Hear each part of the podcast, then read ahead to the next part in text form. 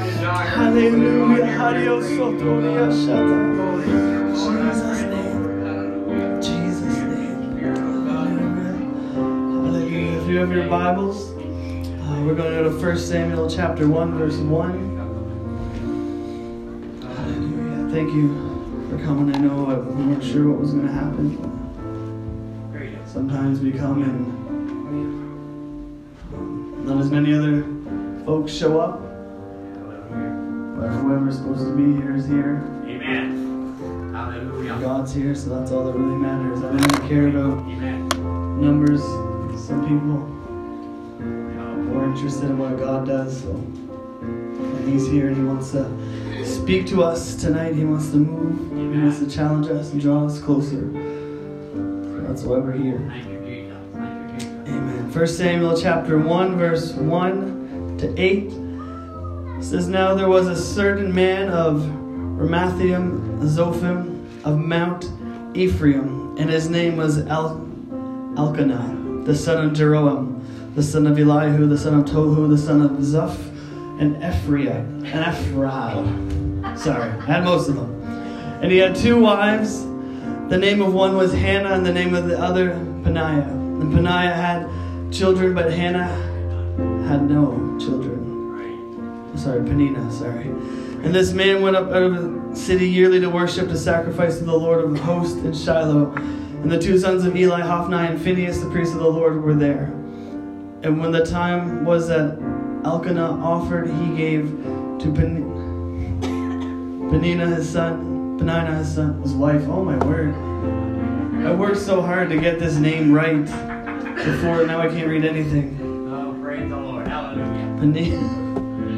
Penina's wife, and to all her sons and her daughters portions. But unto Hannah he gave a worthy portion, for he loved Hannah, but the Lord had shut up her womb. And her adversary also provoked her sore for to make her fret, because the Lord hath shut up her womb. And as he did so year by year, when she went up to the house of the Lord, so she provoked her.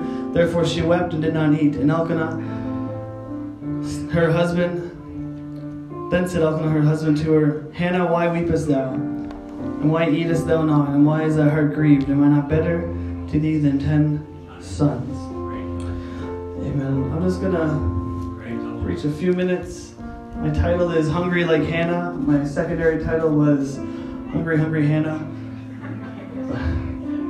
We'll just skip the first one. Let's just pray together one more, one more time. Jesus, Hallelujah, God, I worship you. God, I love you. God, I thank you for your presence that's here and your anointing that's here. God, I pray that you would speak to us tonight, challenge us, I pray. In Jesus' name, God, anoint my mouth to say what you need me to say and stop getting tongue tied. I pray in Jesus' name, God, let your will be done. God, anoint our ears to hear what you want us to hear. God, challenge us, draw us closer to you, I pray. In Jesus' name, God, let your will be done. In Jesus' name, amen. Amen. You can be seated if you want.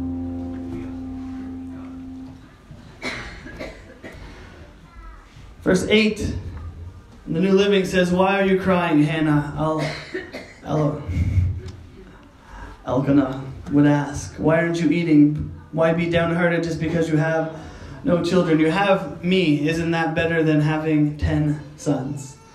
So Hannah, she was married to Elk, we'll call him. And he was also married to Penina. He had two wives, which isn't a smart move. I don't think. One's enough. Amen. A lot of problems to start with. Me. Anyway, so Penina had children. Hannah didn't have children. They both they both had the same relationship with the husband.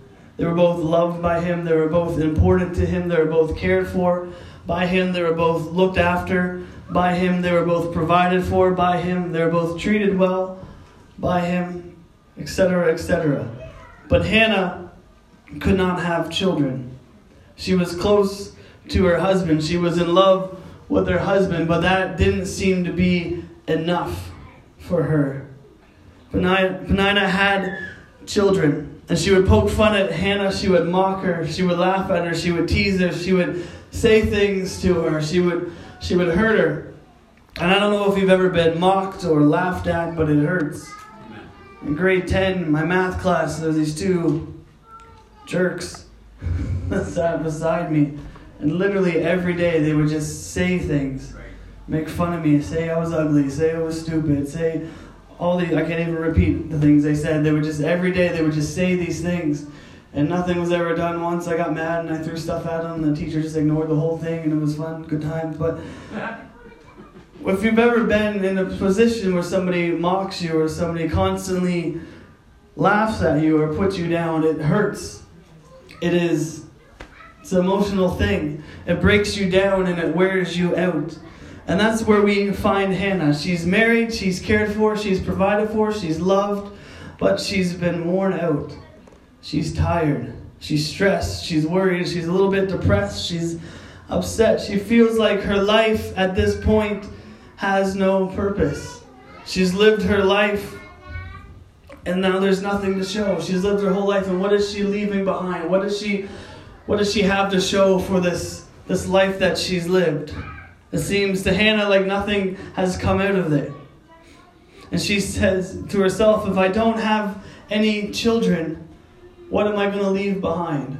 Right. And she felt like that was her whole purpose in life. And now it wasn't going to happen. So, what was her purpose now if she couldn't have children? She agonized over it. Verse 10 says, And she was in bitterness of soul and prayed unto the Lord and wept sore. She wept sore. It hurt her. It hurt her that she couldn't have children. It hurt her that this other wife, married to the same husband as her, was having children and rubbing it in her face, and she was almost bitter with it. And her husband noticed and saw that she was upset and sad and frustrated, and she saw he saw that she wanted more. And he said, Why are you crying, Hannah? Why aren't you eating? Just a good husband, right? What's your problem? Snap out of it. Why be downhearted just because you have no children? You have me. Isn't that better than ten sons? Just like a husband, right? Just didn't get it. He just didn't understand. And he said, Aren't I better than ten sons? Isn't the relationship we have together, isn't that better than producing anything? Isn't that better than what could happen? Isn't this enough for you? Isn't this all that you need? Just me and you? Isn't that enough? I'm just going to use this as a metaphor or an illustration for a relationship with Jesus, real quick. The Bible calls us the bride of Christ, right? We have a relationship with Him as individuals, as a church, as people, right? And we've been we've been cared for, we've been looked after by Him, we've been provided for by Him, we've been treated well by Him. He's taken care of us, He's brought us in, He's given us a home, He's given us a purpose, He's given us life, all this stuff, right? And He's welcomed us in, He's took us in, He's been great to us, and we have nothing to complain about there. He's always been good to us. He's always loved us. He always forgives us. He always supports us. He always protects us and provides for us. But there has there comes a point when like Hannah we start wondering what am I leaving behind? What impact am I making? Am I making a difference? And we get older and we wonder, what have I done with my life? What's going to happen? Who is going to carry on when I go? What impact have I made? What have I left behind? And maybe we feel like Hannah sometimes, worn out and tired and stressed and worried, depressed and upset. There was a missionary to Africa, Sister Nona Freeman. She gave everything. She just put everything into there. And uh, when she was dying at the end of the road, she felt like she didn't do enough. And she was somebody that gave more than I've ever given. But there comes a point because as great as our relationship with Jesus is, as great as the love of Jesus is, and the support and the mercy and the grace He gives to us, there's nothing like having a child. I heard a message preached that there's no substitute for sons by Wayne Huntley. There's no substitute for sons. There's no substitute for what can come out of the relationship. The relationship is great. I'm not saying it isn't. But there's something about producing something. There's something, I'm not talking about physical sons and daughters right now, I'm talking about spiritual things. There's something about producing something spiritual with your life. Something that's going to last, something that's going to impact, like we talked about this morning with, with Rahab and the decisions she made impacted us today. Something like that, something that comes out of our relationship. And that's where Hannah was at. She loved her husband, but it wasn't enough anymore. She said, I need a son. I need something more than this. I love you. I know that you love me. I know that you care about me, but I need something to come out of this. I need more. I need to do something more with my life. I have something else to give. I'm thankful for this relationship. I'm thankful for everything that you've done for me, but it's not enough. I need to do more. I need an heir. And as great as our relationship with Jesus is, as great as his love is for us, and his support, and his mercy, and his grace, and all of that stuff. There's nothing like praying somebody through to the Holy Ghost. Amen. There's nothing like baptizing somebody in some sketchy water in the middle of Africa. There's nothing like baptizing someone. There's nothing like praying for somebody and then being healed. There's nothing like teaching a Bible study and seeing the lights come on in somebody's eyes. There's nothing like praying for something and seeing it happen. There's nothing like praying a prayer that breaks down a wall. There's nothing like that. There's nothing like seeing the miraculous happen with your own eyes. And as great as a relationship with Jesus is, there's more that we can get, there's more than we can have. And I don't want you to take it the wrong way. The love and mercy and grace of Jesus is enough. I don't need anything else. I don't need to see these things happen. He's done enough for me. I don't need to see it happen, but I want more. Right. Do you know what I mean? Right. Amen. I want more. We need to get to that place where we want more. The Bible says in Psalm 34, 37 and 5, it says, Delight thyself also in the Lord, and he shall give thee the desires, the desires of thine heart. The desires of our hearts. He's going to give them to us, not just what we need, but our desires and our wants. When we live for Him, when we delight ourselves in Him, when we put ourselves in Him, when we trust Him, and we live the way He wants us to live, He's going to give us the desires of our heart, not just what we need. He's always going to give us what He need, what we need. He provides for us, but He's going to give us desires. There's nothing like having a son spiritually. There's nothing like producing something that's going to go on uh, bigger than you. That's going to impact somebody else down the road. There's nothing like that. I'm not talking about people. I'm not talking about having sons. I've never had a son. Obviously, you know that. I'm talking about producing something spiritual. And there needs to come, we need to come to a point that we want more than just to be in His presence. We want more than just His love and just to be saved and just, you know, sit on a pew and wait until Jesus comes back. And if we die, then we go to heaven anyway and whatever. There's got to be more that we want than that. Amen. There's more to it. We need a hunger like Hannah. We need to be hungry like Hannah. It wasn't enough for her just to be loved by her husband. It wasn't enough for her just to be cared for. It wasn't enough for her just to be protected or comforted or be safe. She wanted more. She wanted a legacy. She wanted to leave something behind. She wanted to make a difference. Having a son was the way that she thought that she could. And Penina mocked her. She laughed at her. She said, I've got kids and you don't. Ha, ha, ha. And there are times when we can get so frustrated. When we see it happening for others, we see it happening around us, and it feels like we're being mocked. We're praying for something and somebody else gets it. We're praying for our sons to come home and something happens for somebody else and not for us. We, we see it happening around us and it can get frustrating. You feel like you're being mocked. And it hurts to see others blessed with what you want so much. And it says Hannah was in bitterness of soul. She was on the verge of bitterness. Have you ever been there? I've been there. When you want something so bad and it's just not working out, when you want something so bad and you're praying for it so long and it's not turning out, and you think, "Why me? What did I do wrong? What what what is the big deal? Why why is it not happening for me?" And we've been there many times. I know you have too. But Hannah took that bitterness.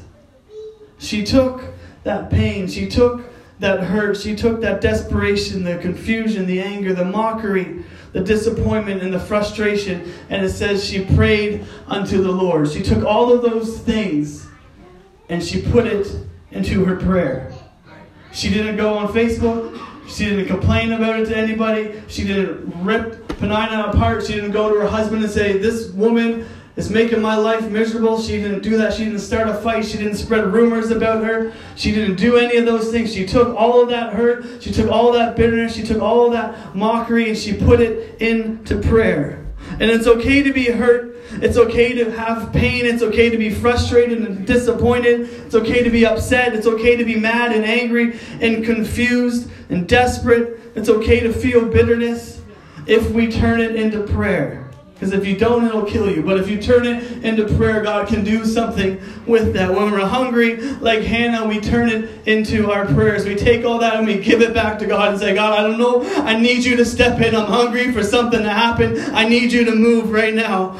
Pray, pray, pray. Put it into prayer. Don't put it online. Don't put it on the phone. Don't put it somebody else. Don't write. Don't fight with anybody. Just put it into prayer. Don't grumble or murmur or complain and get with people that think the same way. Don't do it. Put it into prayer. Amen. Amen. If you want to make a difference, if you're really hungry like Hannah, put all that into prayer and give it back to God. Mm-hmm. Verse 11 says, And she vowed a vow and said, O Lord of hosts, if thou wilt indeed look on the affliction of thine handmaid and remember me and not forget thine handmaid, but will give unto thine handmaid a man child, then I will give him to the Lord all the days of his life, and there shall no razor come upon his head. And it came to pass as she continued praying before the Lord that Eli marked her mouth. Now Hannah, when she spake in her heart, only her lips moved, but her voice was not heard. Therefore Eli thought she had been drunken. And Eli said unto her, How long wilt thou be drunken? Put away thy wine from thee. She kept praying. She wanted more. She wanted the son. She took all that stuff and she put it into her prayer. She wanted the legacy. She was hungry for something else. She became obsessed with it. She just kept praying. She would come to the temple and she would pray and she would pray and she would pray. It was the only thing that was keeping her going. And then the priest mocked her. The priest assumed that she was drunk. Not on purpose, maybe, but he did it anyway. She'd already had, I don't know what you would call your husband's wife. I don't know, wife in law, I don't know what it is, but she had her mocking her at home, and then she goes to the temple, and the priest mocks her too. But she just kept on praying anyway. When we become hungry like Hannah, people aren't going to understand. Even the priest didn't understand what was going on. Even the priest didn't know why she was praying as hard as she was. She, even he didn't he didn't even think she was praying. She was praying so hard. He never seen anybody hungry like that before. Amen. Thank you, Jesus. Thank you, Jesus. Hallelujah. When we become hungry like Hannah, people aren't going to understand. Why do you sing those songs? Why do you play that guitar? Why do you pray all the time? Why do you fast? Why do you read your Bible? Why are you obsessed with missions? Why do you give all that money to the church? Why do you pick people up that you're not even related to? Why do you do these things? Why do you invite these people over to your house? Why do you visit people? People aren't going to understand. But keep praying. Keep going. Take disappointment, take frustration, take hopes, take dreams, and put them into prayer. And keep praying. Keep praying for your lost family members. Keep praying for your backslidden spouses and sons and daughters and grandchildren. Keep praying for that person that's sick. Keep praying for that miracle. Keep praying. When we're hungry like Hannah, people aren't going to understand. They're going to say, Isn't it enough that God did this? Isn't it enough that you're saved? Isn't it enough that you can come to church? Isn't it enough just to go on Sunday morning? They're not going to understand. But if we're hungry like Hannah, it doesn't matter what other people say. It doesn't matter what other people think. It doesn't matter what other people do. Even the priest didn't understand what was going on. Just keep going anyway. Just keep praying anyway. She wanted a son. She wanted an heir. She wanted a legacy. She wanted more. Her comfortable life wasn't enough anymore. She wanted more. We can have the music, please. And all through the New Testament, we see in places where Jesus calls us to produce fruit, Amen. to produce something more than what we have. Jesus didn't save us just so we could sit on a seat. And come to church and pay our tithes for 50 years and then die and go to heaven. Sorry. Know that's grim. That's not what He saved us for. He wants more from us, He wants more for us. We all need to get to that place where we want more too. His love, His protection, His grace, His mercy. That's all good. That's all awesome, and I'm thankful for it. But we need to be hungry like Hannah Amen. and say, I need more. I don't care what people think. Right. I don't care what the priest thinks. I don't care what my husband thinks. I don't care what anybody thinks. What anybody says, what anybody does, I want more than what I have right now. I want something that's going to last. I want to impact my world. I want to impact my family. I want to impact my workplace, my town, my province. There's communities who don't know who Jesus is. There's countries who don't know who Jesus is. There's cities and families, neighbors that don't know who Jesus is. And I'm not talking about physical children, I'm talking about producing something spiritually. Take it and put it in a prayer and pray down walls in the Spirit. Teach Bible studies. Pray people through to the Holy Ghost. Pray people through to healings. Pray for miracles. Pray backsliders home. Pray for others that aren't maybe even connected to you. There's more to this than just sitting on a seat. There's more to this than just feeling the love of God every Sunday and going home. There's more. We need to be hungry like Hannah was. We talked this morning about faith and action. How you can say one thing, but if you don't act upon it, then you probably don't really believe it. And if we believe that God can do it, we need to pray the prayer. We need to fast the fast. And we need to take the step. 1 Samuel 1, verse 20 says, Wherefore it came to pass when this time was come about after Hannah had conceived, that she bare a son and called his name Samuel, saying, Because I have asked him of the Lord. She had her son. She prayed and she prayed and she prayed and she prayed and she took everything and she put it in to her prayer. And she had that son. Hannah probably would not have had Samuel if she didn't push through. She would have became a bitter old lady. She was on the verge of bitterness. But she took all that and she put action to it. She believed that God could give her a son. And she took all that, she put it into her prayer, she put action to it. She prayed, she fasted, she ignored the critics, she ignored the, the people that were mocking her, she ignored the cynics. And she had a baby boy. And as much as Penina mocked and laughed and pointed her finger, nothing could change the fact after Samuel was born. It didn't matter what anybody else said. Because there he was, working in the temple. It didn't matter. The mockery didn't matter. Nothing could change that. After he was born, nothing could change that. And as much as the priest thought she was drunk, and he didn't even care, really. He didn't ask her what was wrong. He didn't ask what she was praying about. He just said, You know, go home. God will answer your prayer. Just get out of here. That's basically what he said. Read it. He's like, What are you praying for? She's like, Oh, or what are you drunk? Well, just go. God will answer your prayer.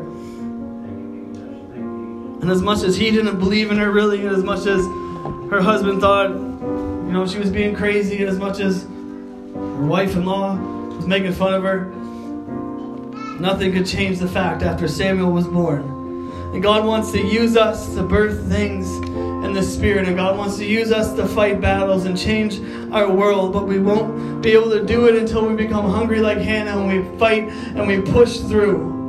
No matter what people say or do or think, when something rises up in us and we get fed up and we say, Enough is enough. I need this to happen. I need you to move. I need something to change.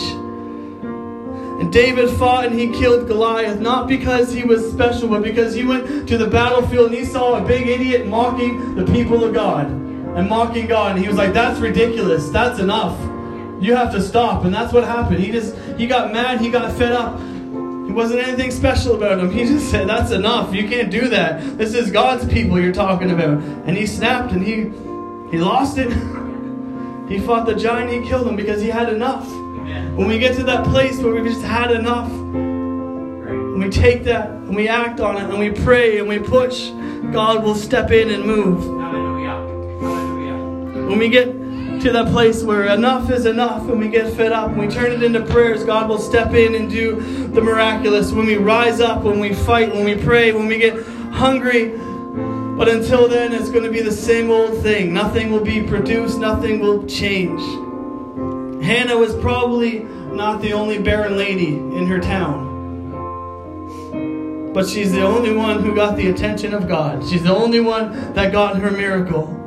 And Samuel went on to be one of the greatest judges and prophets that Israel had ever knew because his mama had had enough. And she got hungry for more. The world would never have Samuel if it was not for Hannah being hungry. And who knows what your prayers are going to change? Who knows whose lives will be changed because of our prayers? But we need to be hungry. And Samuel did more for God than Penina and her children and Eli and his children combined. Keep pushing. Keep praying. There's more than what you see. There's more than what you know. There's more than what you've been doing. God has more for us. But until then, until we get to a place like Hannah where we're just so hungry and fed up and we push and we pray through, we're not going to see it. 1 Samuel 2 and 21, I'm almost done. It says, And the Lord visited Hannah so that she conceived and bare three sons and two daughters. And the child Samuel grew before the Lord. God added more to Hannah than just Samuel. All she asked for was one. All she asked for was one boy, and she said, I'm going to give him back to you, and you do what you want, but I need this. And God always gives us more than what we ask Amen. and what we expect. Amen. Hannah went from having no kids to six. That's a big jump. And if we're hungry, if we push, if we pray, God will come through and He will bring more than we expected. He'll give you what you're praying for. and He'll go above that and beyond that because that's what He does.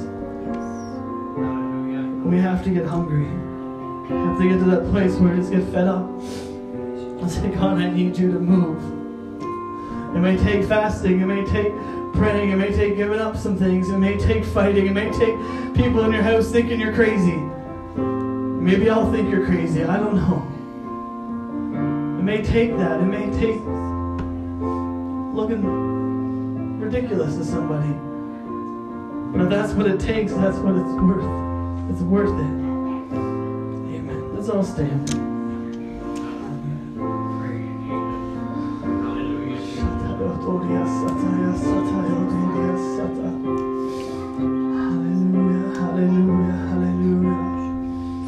Just find a place and pray.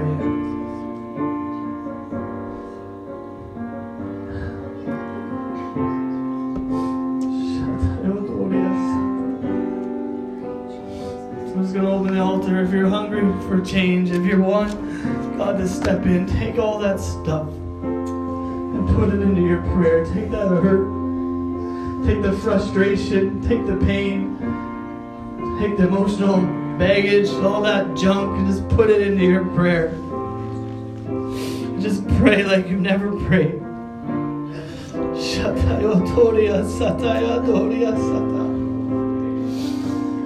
Hallelujah. God wants to step in and God wants to move and God wants to do something in our families. God wants to do something in our lives. God wants to break through some things. God wants to, to produce something spiritually. We need to pray through it. We need to push through it. We need to get hungry. Amen. Jesus' name.